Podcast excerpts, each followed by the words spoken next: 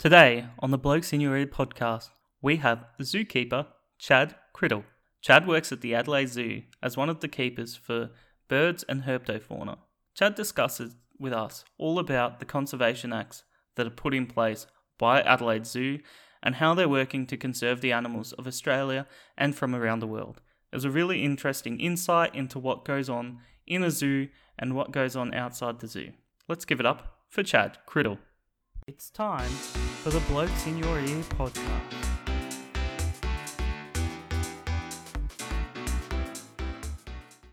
Welcome to the podcast, Chad. Thanks for coming on, mate. Thank you so much for having me. I, I really appreciate the uh, the chance to have a chat and hello to all the listeners out there.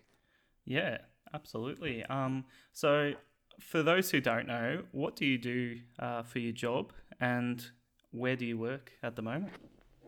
Uh, so, I currently work at Adelaide Zoo, uh, which is one of the the two properties that belong to Zoos South Australia, uh, and we're in an interesting position at Zoo South Australia because we're the only major zoo organisation in the country that's not a government department, uh, and also that's a completely um, registered charity. So we're a, a not-for-profit conservation charity, and we're owned by our members. Um, so I, I, I like that concept for an organisation about conservation, definitely. Um, and my role there at the moment, I'm the senior keeper of birds and herpetofauna, which um, herpetofauna is essentially a, just a techie way of describing any land-based animal that's uh, uh, an ectotherm, which people often refer to as cold-blooded. So frogs, uh, reptiles, uh, so amphibians, all of those groups fall under herpetofauna. So I look after those animals and the team of people that look after them. Yep. Oh, lovely. So, obviously, working at the zoo at the moment, has it been a bit different since the uh, cur- current health issues have arose?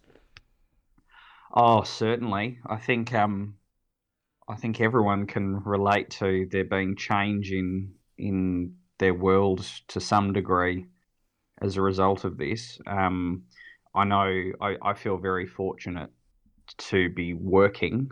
Um, in the, I know that not all lines of work and industries are able to work at the moment, so I feel very fortunate to be working. But having the zoo without visitors is is certainly an interesting experience um, for us and the animals as Yeah. well.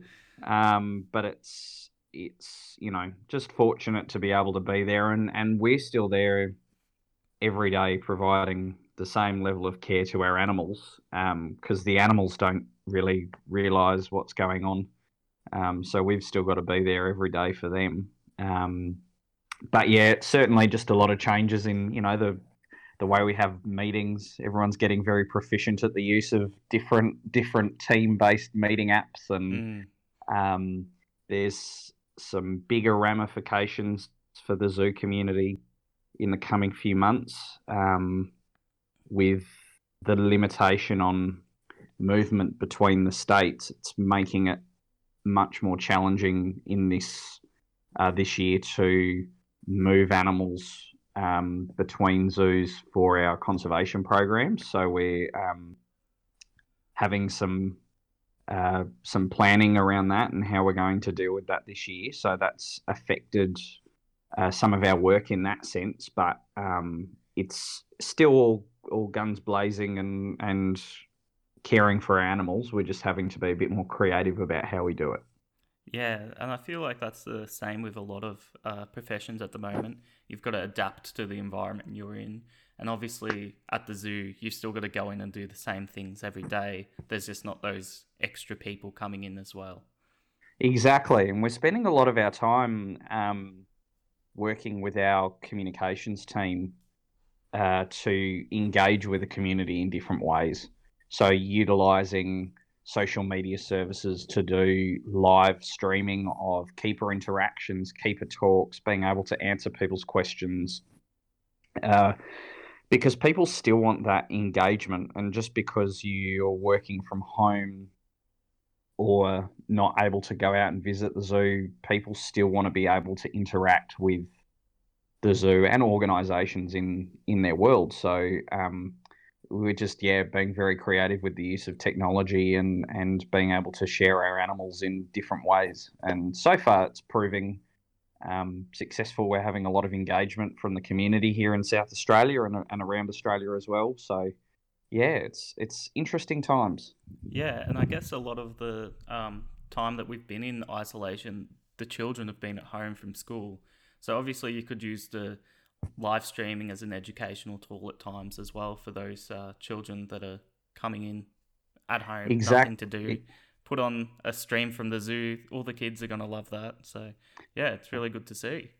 Yeah, I did a um, I did a pelican live stream last week, which went for about 20 minutes. And we had a lot of messages coming in from early childhood centres and um, kids that were at home from school where they were all sitting down and, and watching this stream as a, as a part of their education. So it's it's thinking a little bit outside of the box, and you're not getting the same personal interaction with the animal, but you're still able to engage uh, with the keeper and the animal just in a slightly different way.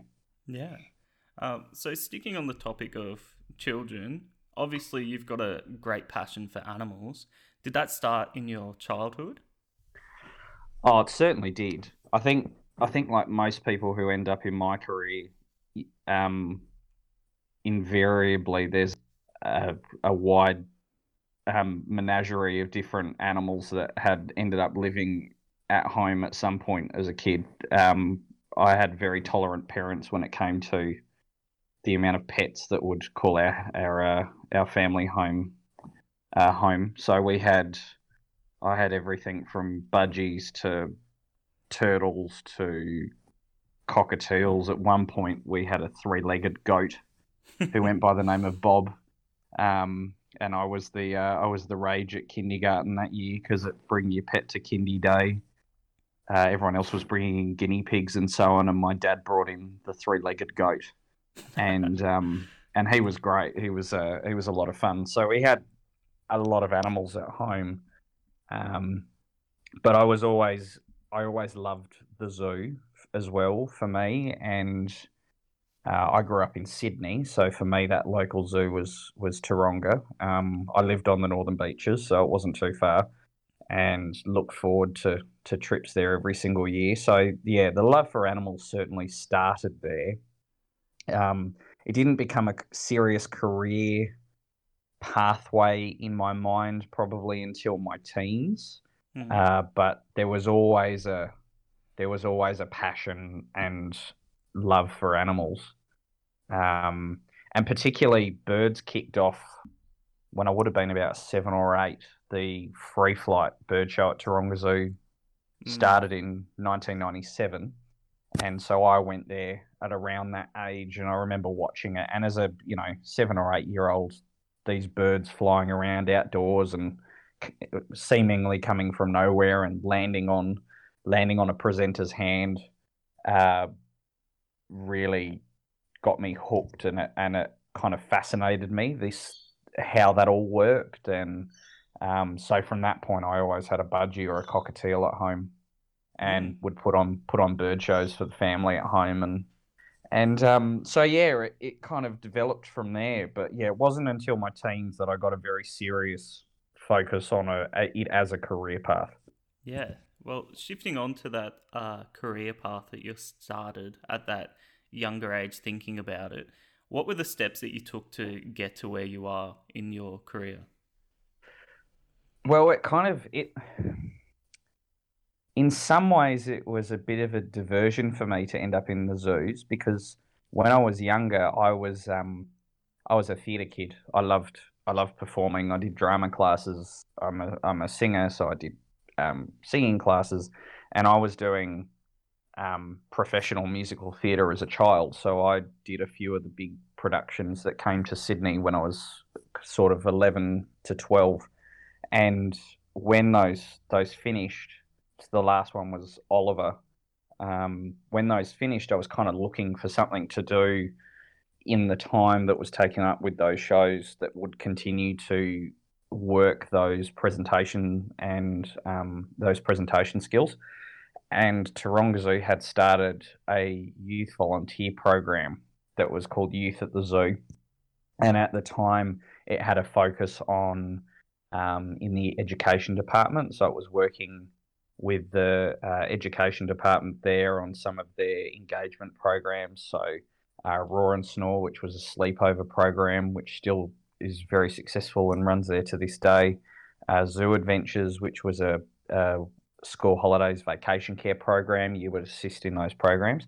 So I joined up to that program looking at it from a um, presentation skills, kind of keeping that skill working. Mm.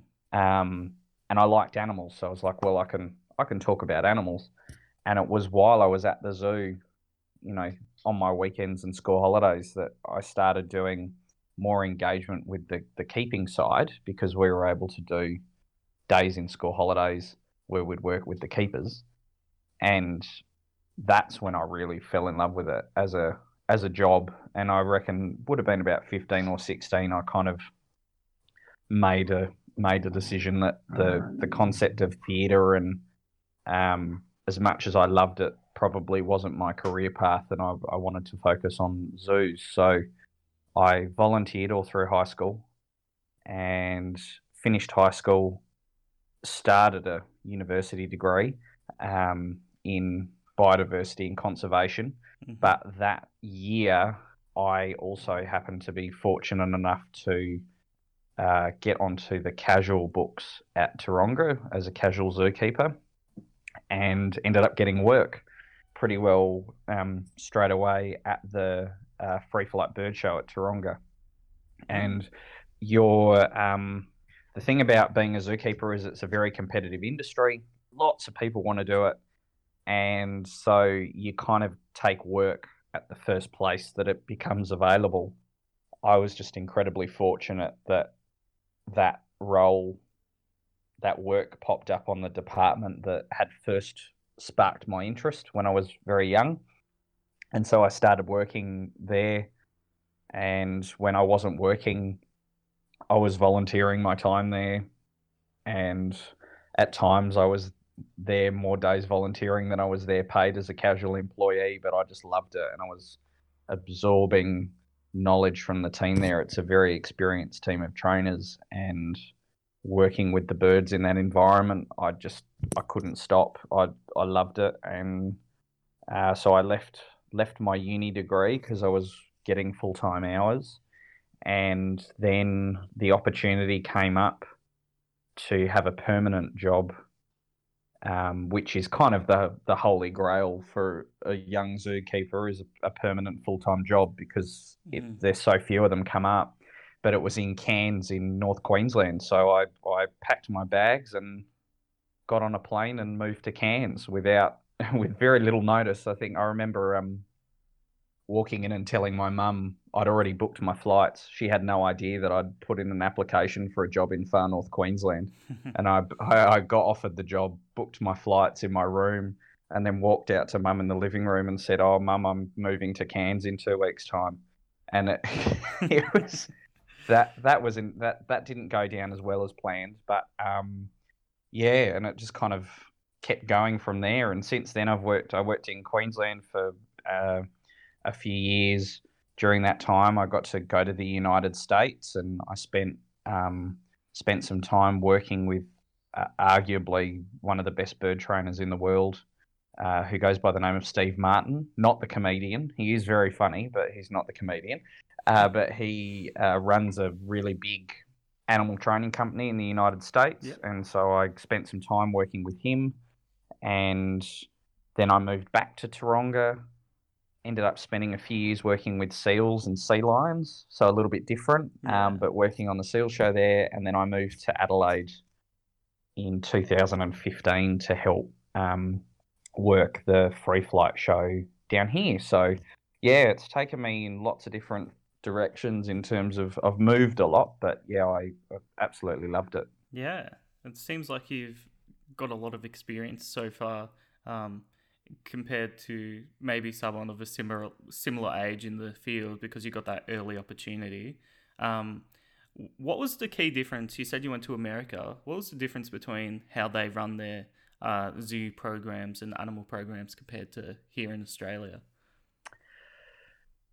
That's a that's a good question. I think um, one thing where Australia stands with the rest of the world, and I, I feel very proud of the work we do, is on our, our conservation work in Australian zoos.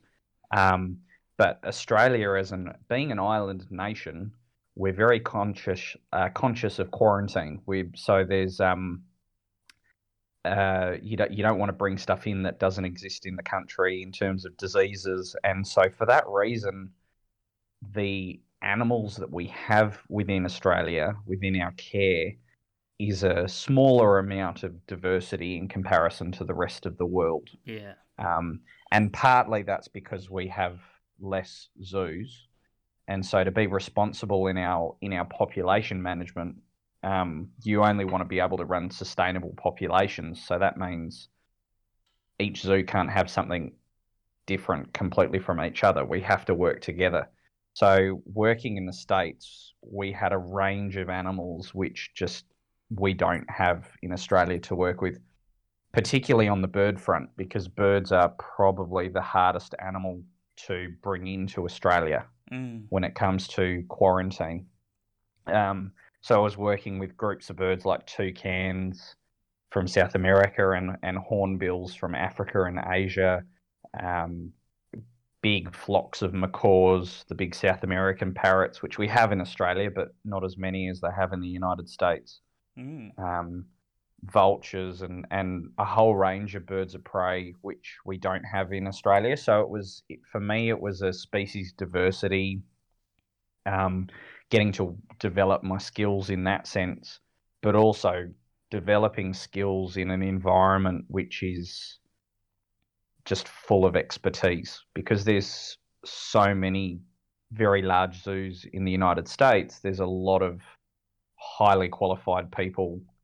And if you're a young person who wants to learn, for me, that was a great place to go because I could immediately be surrounded by, you know, arguably the, the best of the best and, and spend time learning from them. So it was an amazing foundation.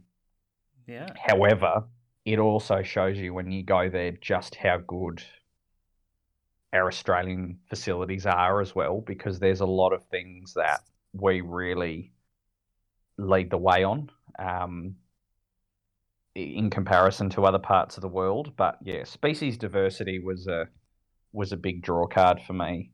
Yeah. Um, and also the show, the main show that I worked on over there, which was it was a pop up show, so it, uh, was running at the Texas State Fair, which is our their equivalent of like our agricultural shows. Mm-hmm.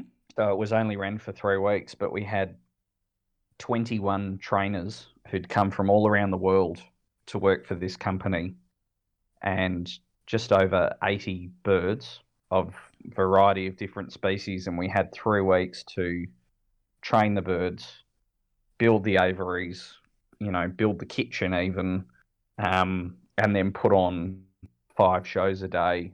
And each show there was five thousand people in the audience because nothing's you know nothing's bigger than Texas. Everything's enormous yeah. there, and so it was just it was a crash course in skill building for me um, in a amazing environment and even just the conservation work we were able to do because you had 5,000 people coming to every show at the end of each show, we had um, ravens, which would sit on a donation box at the front of the show, and people could come down and donate to the conservation funds that this company had, and all that money would go to conservation programs in Costa Rica and South America, working with a variety of different birds.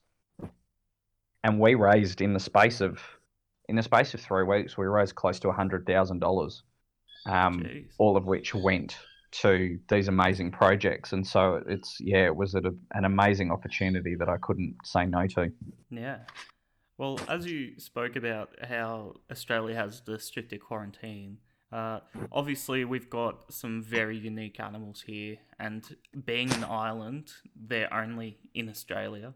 Um, do you think that that plays a big part in the strictness of the laws coming in that we have such unique and identifiable fauna and flora here already?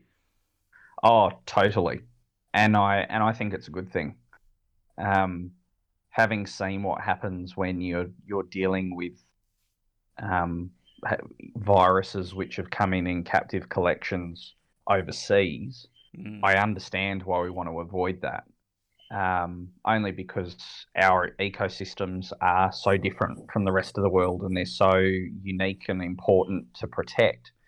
So I understand it completely. Yeah. Um, there's, in saying that, we are working with the government. So the zoo industry is working with the government to look at how we can um, change the laws slightly, but still have really good quarantine. So, for example, we're working on a project at the moment uh, which is involving uh, rhinos. So, we're looking at protecting uh, close to 30 rhinos uh, by housing them at our safari park here in South Australia. Mm. And to do that, they've got to do a year's quarantine in New Zealand before coming here, and that's quite a costly process. But we're yeah. doing it. Um, but that took years of negotiation to even get to that point. So we're working on how we can, with the government, because we want to protect Australian quarantine, but we also we've got some conservation work that we really know we can help with that. Um, by being able to be involved in certain programs would be ideal, but at the same time, our focus in Australia, and that's kind of where we, we where we uniquely placed. We've got a multitude of species in Australia that need our help mm. from a conservation perspective, and those animals are only here. They're not in any other part of the world, and so if we're not conserving those animals, nobody else is. So it we heavily focused on those species and protecting those species in our Australian zoos, which is something I'm very proud of, and I think the the industry as a whole uh, should be very proud of as well because we do incredible work in that field. Yeah. Um, so moving on to your current position at the Adelaide Zoo, you're the keeper of the birds and the herpetofauna. Is there a link between birds and reptiles? Because you find a lot in wildlife scenarios they're put together. What's the link between the two animals there? It's a very good question because on the surface of it, a lot of people kind of look at them and go, "Yeah, it doesn't really make sense." But um, birds and reptiles, uh, birds, birds' closest living relatives are reptiles, mm. and when you speak to the majority of the scientific community, they will adamantly say that birds are living dinosaurs. Yeah. Um, so birds belong to a group called uh, theropods, which theropods are categorized by the structure of their feet, their bones, the presence of feathers, uh, and their skeletal, um, the skeletal positioning, mm. and they have exactly the same characteristics as dinosaurs do in the sense of their skeletal structure um, the fact that they had feathers. A lot of dinosaurs now, when they they're looking at fossilized dinosaurs, um, they're seeing feather follicles in skin. So yeah. feathers were have were around with dinosaurs, and a lot of the living birds today are actually closer related to dinosaurs than say a tortoise is. So um, they are very closely linked as animals, and being that they're both egg laying animals as well. That kind of gives them a link, but mm. their eggs are very different. Um, in that reptiles very soft and leathery, whereas if a, a bird's eggs are, are, quite hard. Yeah. Um, but they they are the closest related groups that we have at the zoo. So placing them together was a it was a new move in terms of a department. So I'm the first person at Adelaide Zoo that's had the role of the super the supervisor or senior senior keeper of birds and herpetofauna before they were separate departments. So I'm the first person that's had the role of looking after them together. Um, but yeah, it it also combines a lot of our key conservation programs because they sit both on on the reptile, the herpetofauna and bird departments. So bringing them together um, meant that we could focus that a little bit more as well. Mm. So, carrying on at the zoo, what are some of the animals that you keep in your uh, area of the zoo? Are they all native, or is there some that are brought in from other areas of the world? So we've got we've certainly got some exotic animals. However, um, probably the vast majority of the group of animals that I care for are, are natives. At the moment, the group of animals that uh, my team looks after is a numbers just over 1500 individual animals mm-hmm. and that they range in size from the smallest of finches and fairy wrens up to uh, giant tortoises cassowary uh, an anaconda so we've got um, we've got a pretty wide ranging group of animals we have macaws so the big south american parrots we're actually the only zoo in Australia that's home to a hyacinth macaw, which is the biggest living parrot in the world. Mm-hmm. They're enormous and bright blue, stunning birds. Uh, our one was a, a, customs customs confiscation, so we provided a home for that animal after he was illegally acquired in in Australia. Mm. Um, and so we've got you know a pretty broad range of animals in that sense. We've got uh, palm cockatoos, which up until recently we were the only facility in Australia housing palm cockatoos, which are the the largest cockatoo species in the world, and they live in far northern Queensland, so up in Cape York and into Papua New Guinea. So we we house those birds. Um, and then in our reptile department, we've got a lot of native Australian reptiles, but then we also have giant tortoises uh, mm. from the Aldabra Islands, which are in the Seychelles. Uh, we also have an anaconda. We've got blood python from Southeast Asia. We've Got a species of rattlesnake from the Caribbean. So we've got a, a pretty wide range of different animals within that group.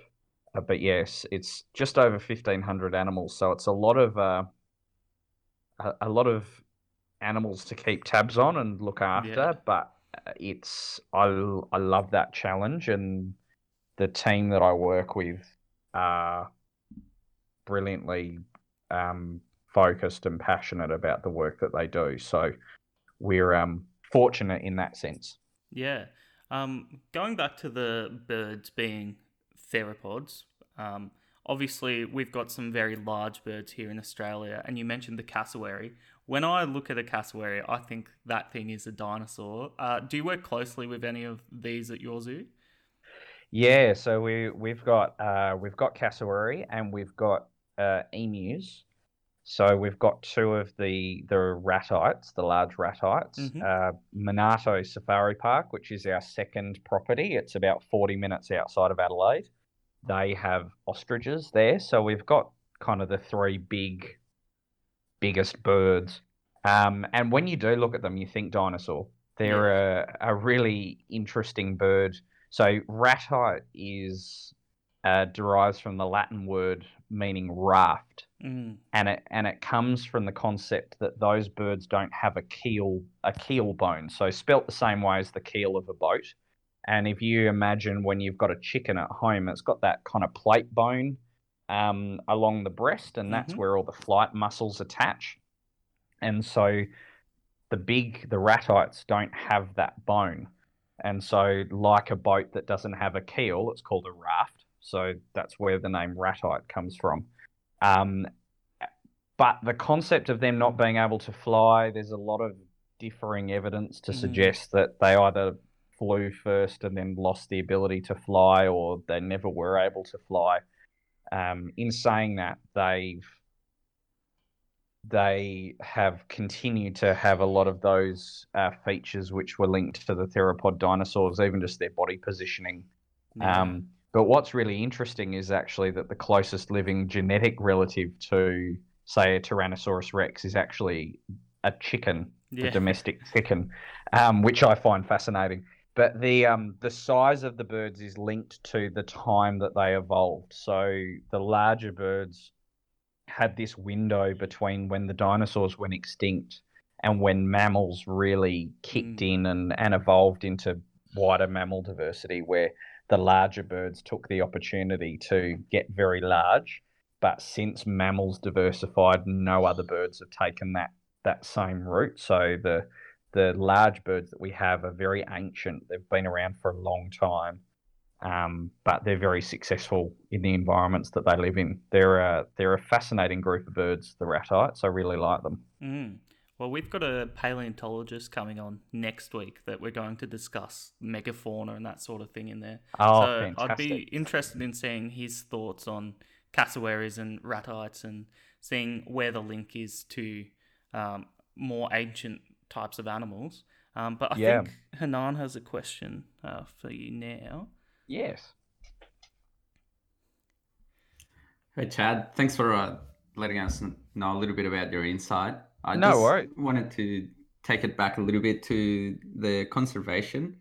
Um, just wondering how zoos go about um, their con- conservation efforts. So, is it more about reintroducing the species to their natural habitat, or is it more about keeping the certain species alive depending on their um, endangerment status? So, hmm ha- or does it vary depending on their endangerment status?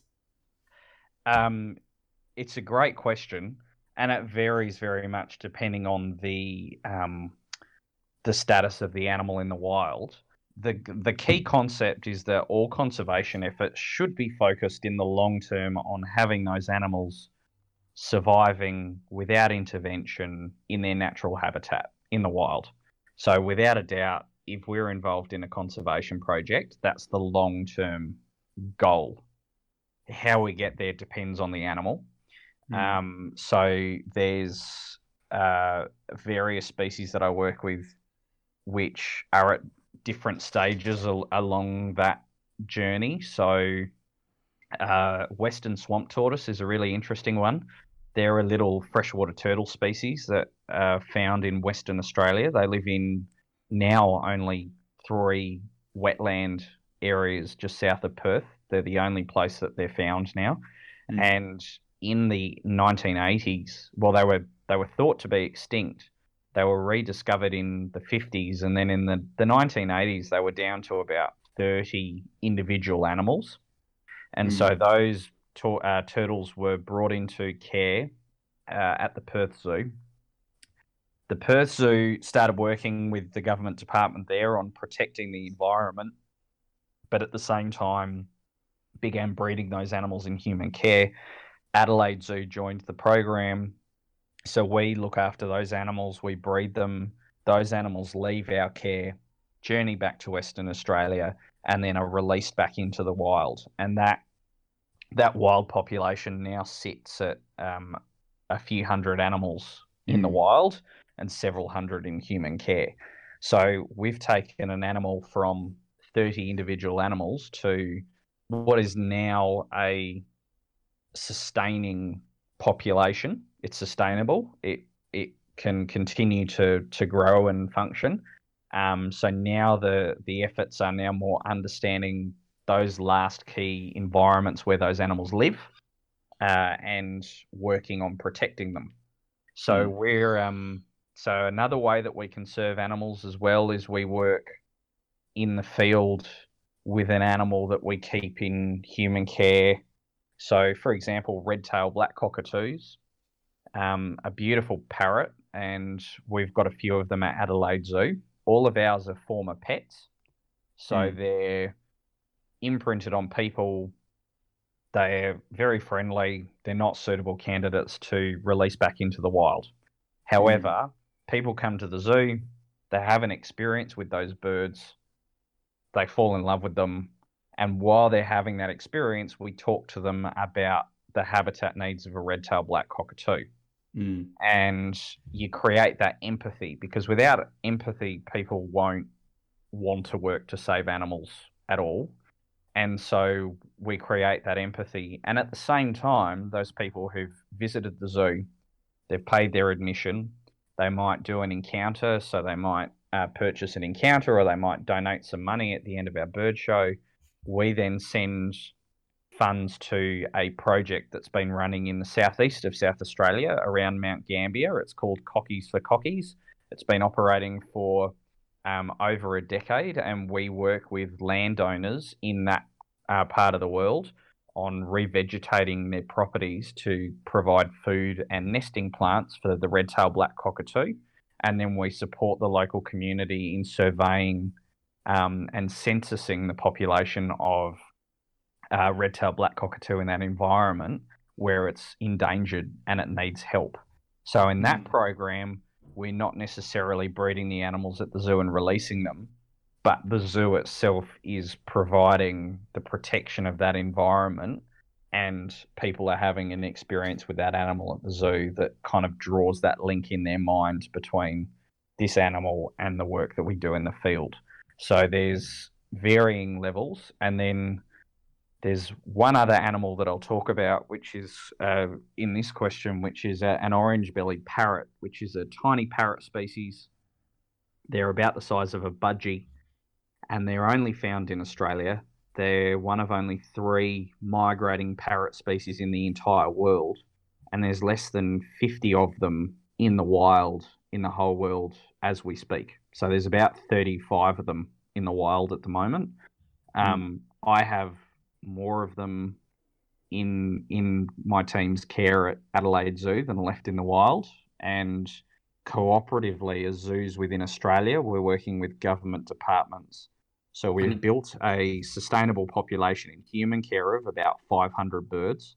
Mm. And we're now working with scientists and government departments in the field to understand the threatening processes, protect the environments, and we've actually we had birds travel from Adelaide Zoo over to mainland Victoria last year, where we released them around the Werribee area, um, and so we're continuing to be involved in that project as well.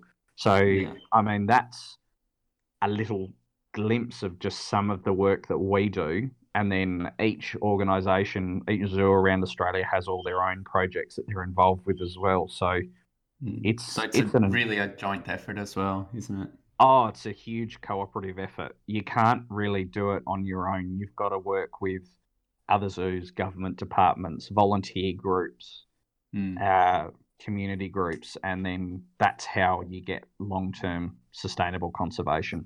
Yeah. And I guess a lot of what you talk about is reintroducing to the environment and keeping the environment. Have you found that global warming and a lot of the recent changes are affecting that in any way? Oh, or are there any with the, any certain species with, that are more susceptible to uh, to without a, without a doubt. Um, it just adds an extra element of complexity to what is already a complex issue. Mm. Um, but you western swamp tortoises, those those turtles I was talking about before, the rain patterns in Western Australia are changing, and so the northernmost wetland that they live in is getting as much water that they would that it historically would get, and so um, those animals likely won't be able to live in that habitat in ten to fifteen years' time.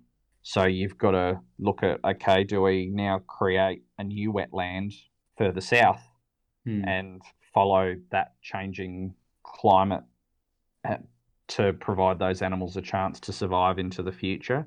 Um, the climate change in terms of weather patterns for that little migrating parrot, the orange bellied parrot, certainly has an issue on food stocks that are available. Um, it, it's climates have changed in the past. There's no doubt about that. Mm. Um, we've had an ice age, but the, the difference is is that because of the cause of of the climate change that we're living through at the moment, it's happening at a mm. rate which is so much faster than the environments have ever had to cope with before. Mm. And for animals to be able to evolve to cope with that, there's going to be some significant um, climate uh, conservation work that needs to be done for these animals to survive into into the future for sure, because um, it, it's going to have dramatic effects. It, it already is, but it's going to have more advanced dramatic effects as it continues. Mm. What do you think makes an an animal more ready to cope with those changes? Have you found any specific species are adapting a lot better to do that? It's that's a really good question. generally, when it comes to significant change in the environment, um, generalists, so animals which eat a varied diet, can nest in or, or live in various um, habitats and constantly look for new feed opportunities, generally they do better in a changing mm. environment. And that's always been the case. So if you look around the CBDs of Australia, you see animals that have already successfully adapted to change. So brush-tailed possums, magpies, um, uh, uh, uh, cockatoos, those are all animals which actively look for new feed opportunities in their environment and they're they're generalists in the way they approach their environment so that they can deal with change. Mm. Specialist animals, so animals which might live off one or two foods, might live in one particular area, or have found a niche in a in a, a weather pattern that helps them get food in a in a specific order that helps them breed um, generally don't do as well to ch- with change. So I look at koalas as a great example. Koalas are incredibly specialized to feed on eucalyptus. That's mm-hmm. That's an incredibly specialized diet. And so as you have changes in the nutritional content of eucalyptus because the rainfall patterns have changed, the ability for a koala to have a healthy and long life in which they reproduce is going to change and where those eucalyptus trees are going to be growing is going to change as well. And because that's pretty much it for that animal in terms of habitat, food, its environment, that change is going to be harder for those animals to deal with than an animal that can go, oh, well, today I'm not going to eat the eucalyptus, I'm going to eat the wattle or I'm going to eat the deciduous elm tree that this person's planted in their back garden. So that's what you tend to see. Specialist animals tend to be find change in the environment a lot harder. Mm. Yeah, thanks. Yeah, that sounds really interesting, and yeah, and I guess it is a lot. It is a collaborative effort, like you oh. said, all the zoos, and I guess everyone around the world as well. Um, totally. Being a little bit more conscious about that. Um, totally thanks for answering those questions. I'll pass it on to Tommy. He's got a few questions himself. G'day, Chad. Interesting listening to you, mate. Um, I was just wondering, there's probably a few young kids and adults sort of listening to this, and they might be considering a career as a zookeeper. So I was wondering if you could just run us through your daily schedule and what a week looks like. I know it'll vary a heap, but if you can sort of uh, run us through that, that'd be fantastic. Yeah, well, the um the it certainly varies a lot depending on sort of what animal you look after, but the the bare basics of it is checking your animals every single morning. So you're looking at how the animal's behaving, has it had any physical changes from the day before, but often behavior will tell us a lot more, a lot quicker as to if an animal's a bit sick or um, are they a bit hungrier today than they were yesterday. That's kind of the first glimpse of change in an animal. So you check that. We're also we also look at the environment the the animals live in. So structurally, are the exhibits, you know, are they looking all good this morning? Do I need to call the maintenance department down, or you know, depending on what zoo you work at, you might also be the maintenance department. So, um, so you might have to you go, okay, oh, I might um, I've got to fix something there today, or I might reattach this perch. Um, there's obviously a lot of cleaning, so I, a lot of people look at the work we do and and um, our Instagram feeds, and a lot of the time we're cuddling animals on the Instagram feed, but to to spend that ten minutes with it cuddling that animal that day, we've spent you know two hours cleaning. So mm. that's the reality of it. So kids, if you want to be a zookeeper, the the first thing I would say is help mum and dad if you've got a pet at home by cleaning up after the pet at home. Go out into the yard, pick up the dog poo, clean out the water bowl, do that sort of stuff because that's the reality of, of our job. So, on the, the bird department at Adelaide Zoo, we've got about 700 food trays that go out every single day, and they all have to be washed every single day. So it's about an hour and a half of dishwashing and about an hour and a half of preparing food. So um, we all tend to like cooking as well, zookeepers, because we spend a lot of time getting very good at um, preparing food. So Mm. that's a that's a nice side effect of, of being a zookeeper. But yeah, we spend a lot of time preparing food for the animals, preparing enrichment. That's a really key part of a modern zookeeper's role. Uh, about you know 20 years ago 20 30 years ago the idea of behavior and and the mental health of animals uh, really took to the fore and so it's not enough for an animal in your care to just give it food and water and cool i'll walk away now. If that animal is an animal that climbs in its environment we need to provide that animal opportunities to present that behavior in our care. So you might build a different structure in its enclosure every day that it can climb over. You might put smells around that animal's enclosure if it's a so snakes, for example, if they're so based on their sense of smell, if you put different smells in their enclosure, it's incredibly interesting for them because it's something different. So we spend a lot of our days looking at that as well. It's not just as simple as provide it with food and water and off you go. We also have to look after the behavioural well-being of our animals. So providing that enrichment, training as well. Training is a big part of what I've done, and not just for the shows that people see when they come to the zoo. The majority of the training that we do actually helps us take care of our animals. So a great example of that is I've got a, a giant tortoise at Adelaide Zoo who's she's middle aged for a giant tortoise. Uh, but as part of her annual health check, we liked getting blood just to check the blood levels in and uh, in the same way that if you go to the doctor, you get a blood test. Um, but without, we didn't want to have to physically restrain her to do that, so we actually trained her by providing her her favorite treats and the interaction that she loved to voluntarily walk up to us, extend her neck, and let us draw blood from a vein in her neck. So that training makes that process less stressful for her, less stressful for us, and that animal's choosing to participate in its healthcare. So we've trained, you know, the pandas that very famously live at Adelaide Zoo um, voluntarily are involved in ultrasounds and um, doing medical procedures so you can check their teeth. So that's a big part of our day as well. Um, but then at the end of the day, cleaning and there's also of course administration work so like any job there's there's paperwork involved and that's important because you've got to record what went into your animal in terms of food when you're cleaning up the poo we check the poo so what does the poo look like is it does it look like a normal healthy poo is there something in there that shouldn't be there uh, so we can send that up to get a poo sample and you'd record that in your diary that the poo looks a little bit different it's a very important part of what we do um, so there's some very interesting conversations that happen over a, a zookeeping morning tea or lunch table. I can tell you now because for Mm. us that's that's an important work conversation.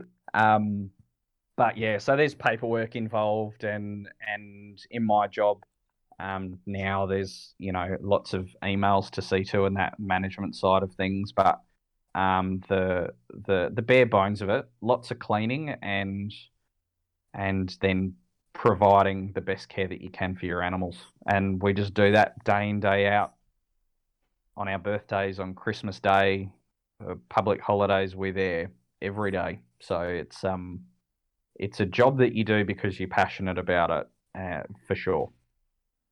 Yeah, beautiful. Now that's a great insight into it because I think that a lot of people, yeah, they see the Instagram or Facebook post and they see, you know, the, you know, the real highlights of the job or those little snippets. Um, but it's important to remember that that's not the whole thing. Like, there's a lot of other things, like the cleaning. That's probably something I wouldn't have thought about. Um, Yeah. that a and I think- zookeeper does. The reality of working in an organization that is a seven day a week operation, we're there every day. And so I've had, I've, I'm in my 12th year now of zookeeping. And in those 12 years, I've had three Christmases with my family without having to go to work. So it's, you know, it's that sort of side of things as well, which um, it really takes people who are passionate about looking after these animals and, and having these animals around to do this sort of work because it's um yeah it's it it's intensive but if you love it it's like they say if you find a job you love you never work a day in your life but it's um it's an interesting line of work in that sense. Yeah absolutely. And the last little question i had was um how many zookeepers do you work alongside because you've obviously got a lot of animals to care for so yeah, so our zoo has, uh, off the top of my head, I reckon about 40 to 50 keepers on site. Um, maybe a few more, but it's um, it depends on the area that you're working in, how many people are there. So, as a general rule, at a minimum, we'd have three people working with the birds and one person working with the reptiles a day at a minimum, um, but that changes. And that varies depending on what zoo you work at. So, um, when I worked at Cairns Tropical Zoo, which is a zoo that's now closed, but that was a small family run operation, um, we had 16 full time staff. So, it, it varies quite a lot depending on where you work. Um, but yeah, there's a lot of zookeepers there. But the reality is, is that our team is our maintenance staff, our horticultural team, so the team that look after the gardens and all the plants that provide to our animals, uh, our vet staff. So we've got full-time vets and vet nurses that operate our vet hospital. So it, I think Zoo South Australia at the moment has about 400 employees across both sites. Um, so it's a it's a big team of people that that makes it happen. Yeah, for sure. And the last little question as well would be to become a zookeeper. Is it university or is there other pathways to be a qualified zookeeper? Yeah, it's a really good question. Um, the pathways in is is uh, it tends to revolve around some form of voluntary experience. So the one thing that pretty well every zookeeper has in common is that they've volunteered at some point in their journey to becoming a paid keeper. Um, the recognised qualification in Australia for a zookeeper is a certificate three uh, that's offered through uh, that's a TAFE qualification. Um, there's a registered training organisation now that operates out of most of the major zoos in Australia now, though, that provides that qualification. And as part of that, you do practical work. Um, so that's certainly there. But I would never tell people to turn away from a university degree because um, any qualification that you have um, that'll help show that you've put the work in and you want to do this sort of job will help you because it is a it is quite a competitive industry. Um, remembering that I, I would think volunteering is certainly if you could find a way to volunteer to build those practical skills, it will undoubtedly help you in the long run. Yeah, for sure. Thanks for that. That'll just help some yeah young people or older, whatever. Um, yeah, possibly, for sure. You know, get into the industry. All right, I'll um handball it over to Connor. Yeah, so um, I just want to quickly touch back on the uh, conservation side of things. So yeah. obviously working with birds and reptiles, they're probably the key like vulnerable uh, species to introduce species. Now I know that there's mm-hmm. a big problem with feral cats in Australia. Is there anything in place to stop all these feral cats eating all the birds and the reptile eggs and all of that? Because I feel like oh. it's a big issue that maybe not everyone is aware of the invasive invasive species in Australia is an enormous issue, particularly cats. Cats, feral cats, cause an enormous amount of damage in our environment, and also feral foxes. Feral foxes are, are, are pretty bad as well um, when it comes to predation of native animals. There is certainly work going on. So um, I know I can speak as a as an organisation we work with a, a, a wildlife um, uh, reserve in, I guess you could call it, in northern South Australia in the Flinders, where we've done a lot of work with the yellow footed rock wallaby. They're our logo at Adelaide Zoo, and we bred and reintroduced a population of yellow footed rock wallabies back into the northern Flinders Ranges in South Australia, where they were formerly found. Hmm. Uh, it's now a sustainable population but as part of that, we have employees that go up every year and assist with feral animal control because it's it's all good to breed and release as many animals as you want, but if you haven't protected that environment, um, the, you're not really helping the issue. So we um, have staff that are involved with that uh, that project. Um, but then there's also other groups that, um, in with working with private landholders, get big areas, put up predator-proof fencing, and clear that environment of predators, and then those animals within those predator-proof areas. So um, there's a lot of places like that for bilbies and bettongs, mm. and unfortunately, that's the reality for wild living for some of our native animals at the moment. So uh, bilbies is a great example of that. Uh, Zoo South Australia has bred uh, well over 200 bilbies and wow. released released the, uh, a portion of those animals back into for what the animal is wild a wild existence it doesn't have intervention from people in the sense it's not being fed it has to find its own food it has to um, reproduce for itself but they're into predator proof areas that are fenced off. So essentially, you're getting a national park and building an enormous predator proof fence around the outside, which is an enormous cost to do, and it makes that conservation work very expensive. And at the end of the day, in some of our more urban environments, would be made a lot easier when people keep their cats inside. Mm. So um, most people are very good about it now. So most people are very good at keeping their cats inside, even if it's just for the night time. But the reality of, of cats is they're an amazing predator. And I've, you know, we don't have any hatred for the cats or the foxes. They're just doing exactly what evolution has built those animals to do. They're amazing predators. And uh, so, you know, they're, they're doing what they sh- they're evolved to do. Um, but we can be responsible if we own those animals and make sure that we um, keep those animals contained if we're choosing to keep them. And the reality of invasive animals in Australia is is some of them are going to be here to stay for a very long time. Mm. Um, so we're doing what we can around them. But yeah, it's they're a big issue for sure. Yeah, and I feel like the lack of us having any real apex predators like cats and foxes um, naturally here uh, leaves the animals quite vulnerable because they don't have that defense mechanism in place that other animals would in environments where there's wolves and bobcats and that sort of thing.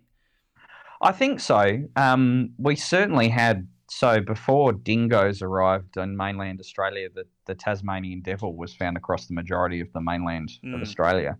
Um, but what we've introduced into the Australian environment are the two best predators essentially that exist on the planet, which is mm. cats and foxes. They really are just insanely good predators. And so when you put them into an environment that's evolved, as you say, in the absence of a cat or a fox, it causes serious problems. Yeah, definitely. Um, going back to the care side of things that Tommy touched on, obviously you've got a wide variety of animals. Some of them are going to be nocturnal or awake at yeah. night, or diurnal, awake during yep. the day. How do you implement a day-night cycle for these animals at the zoo? Uh, are they all on the same sort of cycle? Do you try to bring out nocturnal animals when it's not the night time? What's the go with that sort of thing? That's a really, really good question. Um, so we've got um, at Adelaide Zoo, we have a nocturnal house where we um, have certain nocturnal Australian species where you can go see them in that location. And in that building, they're on a reverse cycle. So during the day, it's nighttime for them, and at nighttime, all the lights switch on and it's daytime for them.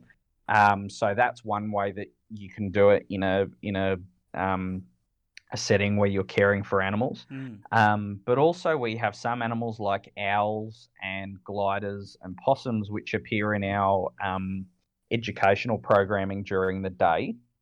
And for those animals, we would only do that if those animals choose to take part. So for us, uh, we would never go in and just pick up an animal and drag it out to introduce it to a group of people.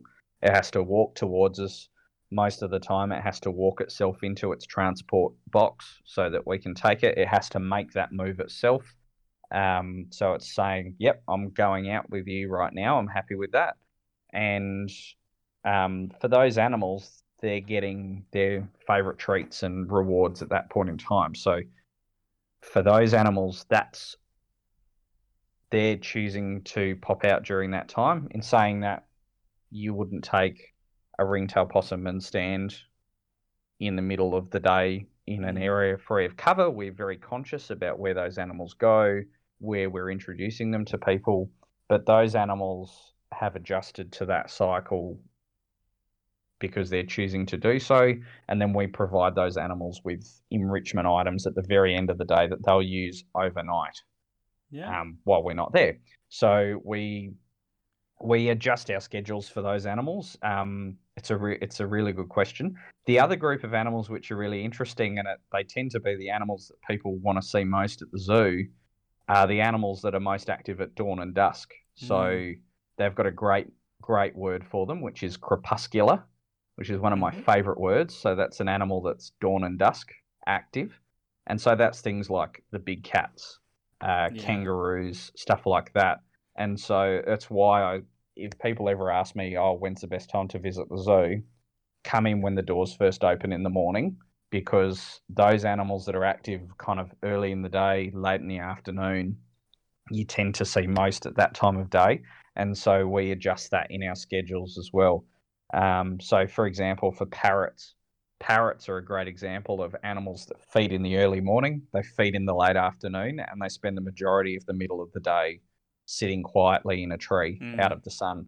So we feed them in the morning, we give them a treats, uh, check in in the late afternoon, and in the middle of the day, they rest like they would in the wild. So um, it's a good example of that life cycle as well. So depending on the animal, we've got various tools that we can use to to manage those life cycles. Yeah. Um, few more questions on the husbandry and like housing of the animals. Uh, how does creating the enclosures or exhibits happen? So, do they work with the people who are going to build them along with the people who are keeping them? Uh, what's the work that goes into that? Yeah, that's that's um, it depends on the size of the project, uh, but in a modern zoo, it tends to involve an architectural firm because at the end of the day, I'm a I'm a zookeeper. I don't understand architecture in the Mm. sense of how to make a building work and how to how to do it effectively. Um, so it involves architecture. It involves our works department. So if they're going to be maintaining that building long term, they have to have involvement. Um, the life sciences team, so that's the the keeping staff, we get involved to discuss the needs of the animal. If you're setting up a breeding group of animals, your facilities need to be different to if you're setting up a bachelor group of animals or a, a non-breeding group of animals. So we discuss those sorts of things. Uh, at that moment, our education department get involved because uh, when we're building an, a facility now, we want to be able to tell a story to our visitors. We want them to get something from their visit to that enclosure. So, what does that animal's home area tell you about where that animal lives, how that animal survives, and what I can do as a person to help protect them, uh, protect the animal? So we work with the education department to get that message across as well. Uh, so it's there's a whole, and then um, working with our visitor services team as well to make sure that any facilities that we build are accessible for visitors as well. So Mm. um, that's that's a key part. We've been awarded multiple times at Adelaide Zoo for our accessibility, and uh, our last two major developments were done in partnership with Variety, the children's charity, to make sure that they were accessible for children of all abilities. Mhm. And that's something that's really important to us because we're there to connect these animals with our entire community. So we want to make sure that anything we build is accessible. And and also how that then works for the conservation of those animals. So if you're doing a breed for release program, those animals may not live where people can see them. So, how to set up a facility for animals that are going back to the wild, and how to set up a facility for animals that are remaining in human care. So, there's lots of different stakeholders that get involved, um, and it's quite it takes years worth of work to build an enclosure that you could go to the zoo and see an animal living in because we understand now so much more about the impact of our work on our visitors, but also how to do our job of caring for our animals so much better than we did 40, 50 years ago. So it's a much more complex process to build a facility these days. But yeah, it's a it's a great and exciting process, and it takes a long time. Mm. Yeah, on that, obviously different animals have different needs. Are there any animals that you feel that couldn't be kept or shouldn't be kept in this sort of environment? Yeah, that's a that's a good question. On an an objective front, purely objective front, there is nothing theoretically to say that you couldn't provide for the needs of an animal in human care, irrelevant of what the animal is, from an objective perspective. Um, this discussion, when it comes up at the moment, because it, it's very active in the community, discussing about you know keeping animals in human care and and the zoos of today are completely different to the zoos of 30 40 years ago just in how they look um, let alone compared to what they were like 100 years ago. So our industry's undergone a lot of change as we better understand how to provide care for animals. I think eh, whether one species can or should be kept in human care is is far more of an ethical question. Mm. And I think ethically, like ethics are so deeply individual and personal from to each person that it's it's hard to do a broad brushstroke. Yeah, definitely. And say zoos shouldn't keep this, zoos are okay to keep this. Yeah. And one of the things that I'm very keen on as a as an animal trainer and as an animal behavioral, you know, I, I I'm a behavior nerd. I love behavior. Is the concept of not being anthropomorphic, so not putting human emotions into an animal. Exactly. So when I look at an animal, I don't look at that animal and go, "Oh, I, that animal looks sad," or "That animal looks happy," or "That animal looks excited," because at the end of the day, you don't actually know what's in an animal's mind. No one knows. There's no hundred percent way that you can say that animal is, you know, feeling a bit perturbed today. You you can't describe that. You can yeah. say that animal's showing me it's it's fanning its ears. Its feathers are a little bit more fluffed up than they normally would today. That could mean there's a health issue or something like that. But you try and stray away from providing those human emotions and the the ethical debates about certain animals being in human care and not being in human care tend to revolve around anthropomorphic concepts yeah. of attachment to family, intelligence, um, and so it's it's that's a complicated field. I've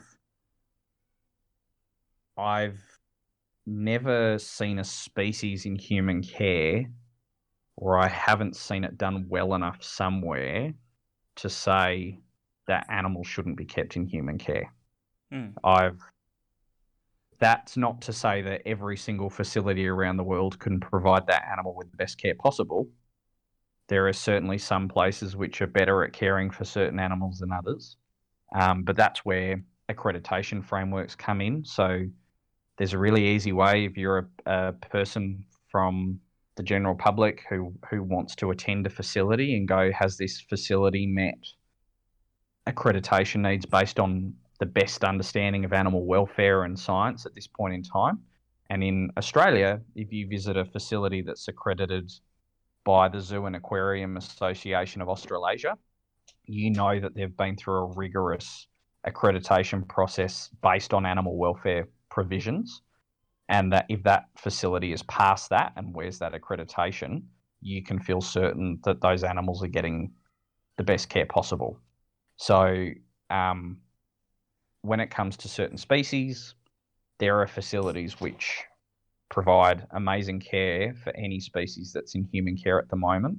I think it's more a question of not whether that species should be kept in human care, but a facility should only be keeping that species if they know that they can provide it with the level of care that is the best practice that we know of at the moment. So that's Mm. kind of more how I tend to think about that question rather than that species being in human care or not being in human care.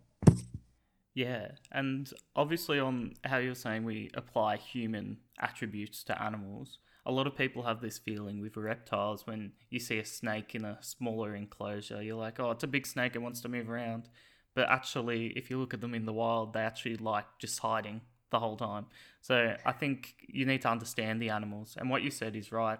Um, obviously, in South Australia, if you don't have the facilities to keep a tropical animal, you're not going to take that animal in in the first place. Um, Well, it's it's a you know like even you're saying around snakes, you know some snakes are sedentary snake where Mm. they'll spend. So I think of death adders where death adders spend the vast majority of their life in a one meter by one meter territory in the wild, hmm, and that's where they live. So if you're providing a home for a death adder, you keep that in mind. If I'm providing a home for a, a reptile that spends far more of its time on the move, then I have to provide that. So our anaconda, for example, has a large body of water in her enclosure because Yeah. they spend most of their time in water. And we can do that because she lives internally, so I can give her a tropical climate.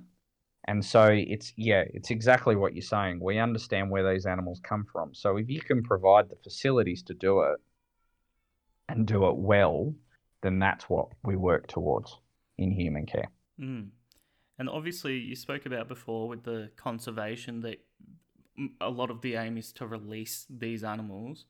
Are there animals that are native that are kept in the zoos that could be released? But obviously, things like kangaroos are abundant, so keeping them in captivity may be a bit different to keeping something that's maybe more threatened.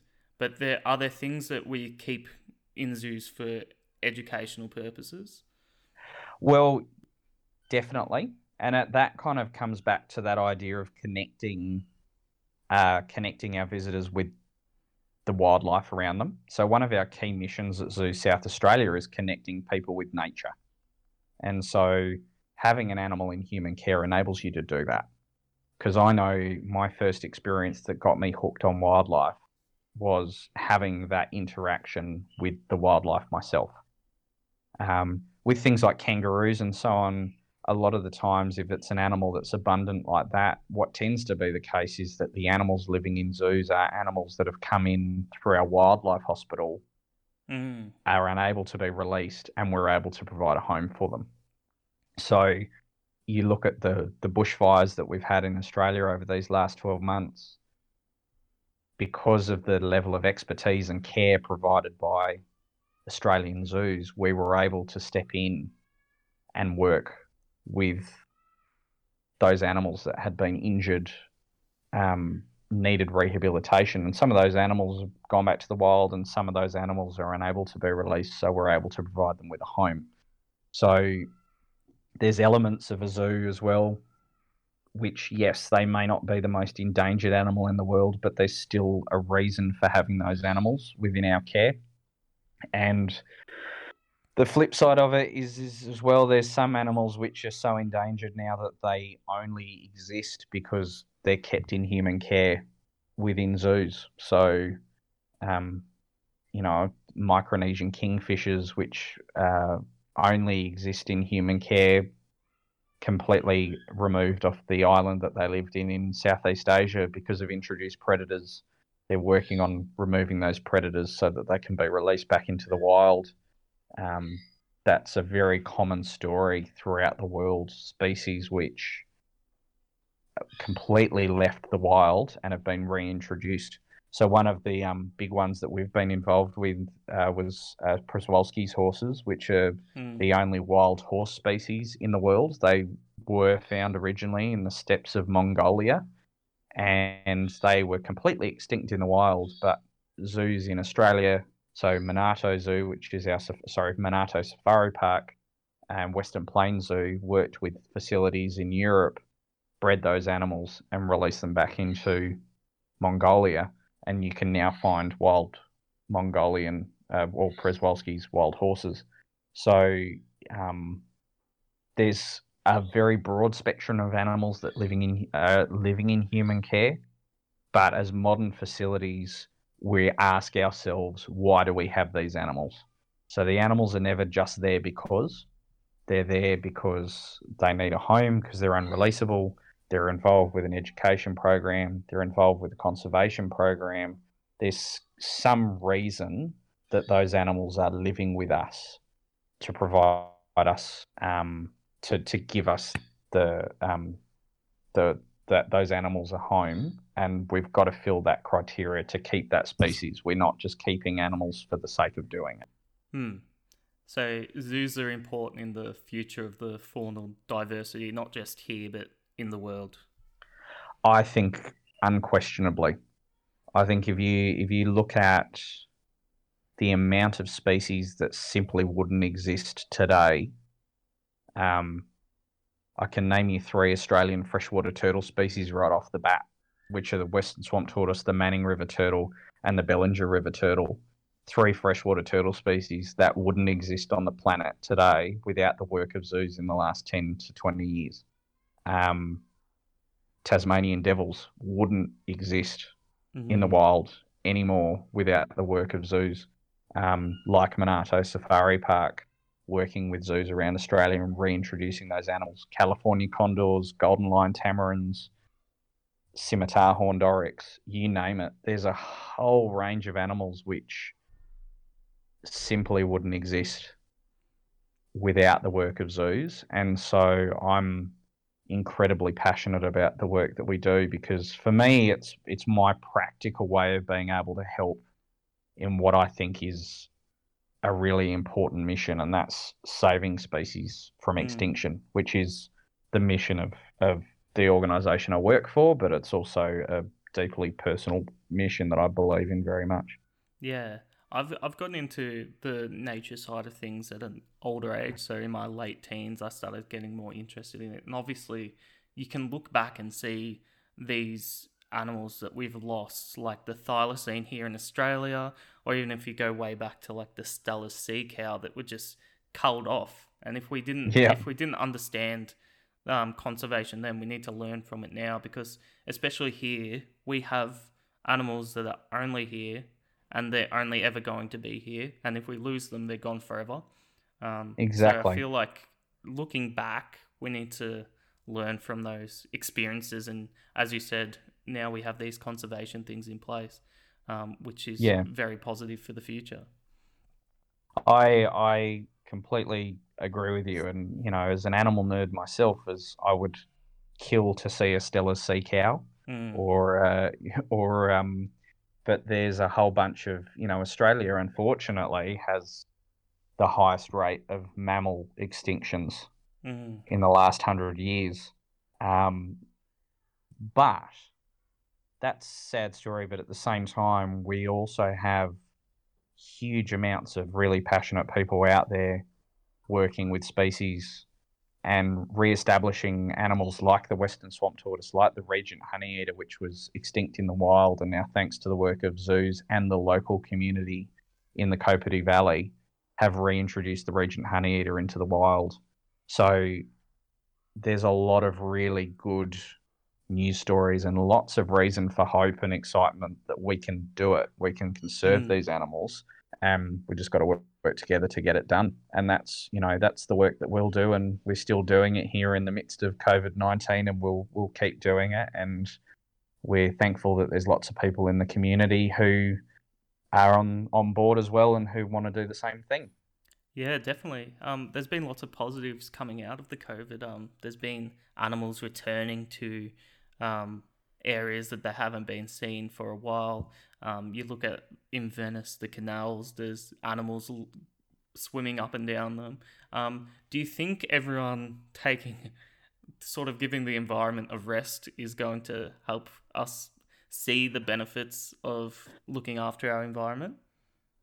I think so.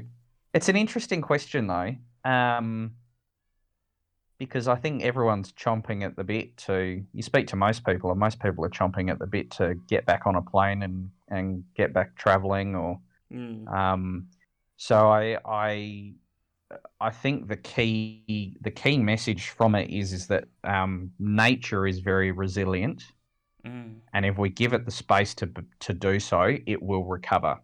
And so, I don't necessarily think the answer is everyone stops flying forevermore or Yeah. or what have you, but it shows what can happen with just a little bit of breathing room for the environment that you know plants and animals are very resilient and they'll find a way to survive so i think that gives you gives us hope for the animals that we are working with that are so endangered that as long as we find the right way to give those animals that little bit of breathing room in the wild that little bit of space to do what they need to do they'll find a way to come back Mm. and you know the world is full of sick conservation success stories from people getting involved you know bald eagles being taken off the endangered list in the United States because of the removal of DDT from the environment yeah. Giant pandas are off the endangered species list now because of conservation work done. So it can happen. Um, and even, you know, you look at whales, they're a great example of almost on the brink of extinction in the 70s and 80s. And thanks to a moratorium in whaling, bit of breathing room, decades later, humpback whales are sighted up and down the east and west coast of Australia every single year in bigger and bigger numbers. So it'll come back. I don't necessarily think that everyone will look at this and go, "Oh, I want to stop driving my car everywhere." Yeah. But I think it I think it shows how resilient the wild world is when it comes to if you give it a bit of space, it'll it will survive and function as long as we give it the space that it needs to do so. Mm. We just need to respect that we're not the only animals living on the planet, and obviously, we can build our environment, whereas a lot of other animals rely on what's already there to survive. Um, Exactly. And one of the great things that I love communicating to people is, you know, each animal's after exactly the same thing that we are in their environment. They're after a place and a space to call home, enough resources to survive, and and for most animals, it's to reproduce and raise a family. mm, And so for them, they want a happy neighborhood. They want a, a functioning society. It just looks a little bit different. And so I, I think most people can empathize with that concept. They want they want a house that they can live in. They want shelter. They want enough food. And so if we provide that for animals and plants, then we can coexist together quite happily. And I think that's the goal. yeah, definitely. To finish off, I've got a double question for you. Uh, what do you see for the future of zoos, and what's the future of uh, Chad Crittle in the next five years going on at the Mm. zoo? So for zoos, I think we're just we're going to continue with the work we're doing. We, you know, some of the species we might be working with might change because either an animal, a program that we're working with might might wrap up because it's proven to be successful, or um, it might change tack a little bit. But I think zoos will continue with the conservation work we're doing, um, and the the um, the overall uh, that that overall industry, I think, will remain focused on that goal of conserving species. Um, I think for me, where I see myself in five years, I don't see myself leaving Adelaide. I, um, having grown up in Sydney, I'm certainly a fan of the affordable housing that South Australia has to offer. Mm. Um, so that's certainly nice. Um, but it's uh, I I am loving the work with the uh, programs that I'm involved with at Adelaide Zoo. So whether that's in the same role that I'm at or some other role at Zoo South Australia, I I see myself staying with Zoo South Australia or still being with Zoo South Australia in five years' time, just because I I like the way the organisation works and the projects we're involved with. Um, hopefully, you know, I would have reached a little bit of a, a wider audience in the work that I do, um, trying to talk about those stories of conservation and zoos Yeah. through my um, through my Instagram feed, um, which I have been focusing on over these last few months, and, and have been getting you know good good response and getting that message out there. So hopefully that's reached a few more people in Mm. five years' time. We, you would hope. Um, but yeah, that's uh, that's where I see myself. Yeah. Um, just for the people listening, what is your uh, Instagram? Oh yes, it's at Chad's Zoo Life. No Mm. no apostrophe between the D and the S, just Chad's Zoo Life. Yeah. and it's generally lots of nice animal pictures and and glimpses into um, the world of a zookeeper at Adelaide Zoo, and also a lot of uh, conservation stories and work that we're doing, um, both here at Zoo South Australia and some of the other places I've worked, and some of the work of my colleagues around the world as well. So, um, yeah, definitely all welcome to come and uh, have a have a follow and, and see some animal content. Fantastic. Well, this has actually been the longest interview we've done, and Sorry we're about that. really happy that you've been able to share all of this information with us. And obviously, um, we could share the information with our listeners from an educational standpoint as well. So, really happy to have you on. Thanks for coming, and good luck to you in the future with all your endeavors. Thank you so much for having me. I really appreciate it. And um, yeah, really appreciate the opportunity to have a chat with you guys. So thank you very much. No worries. Thank you. Thanks for listening to the Blokes in Your Ear. You can check us out on Facebook and our page, The Blokes in Your Ear. Also, check out our Instagram and Twitter using the tag at Blokes in Your Ear. Thanks again for listening, and we'll be back with another podcast soon.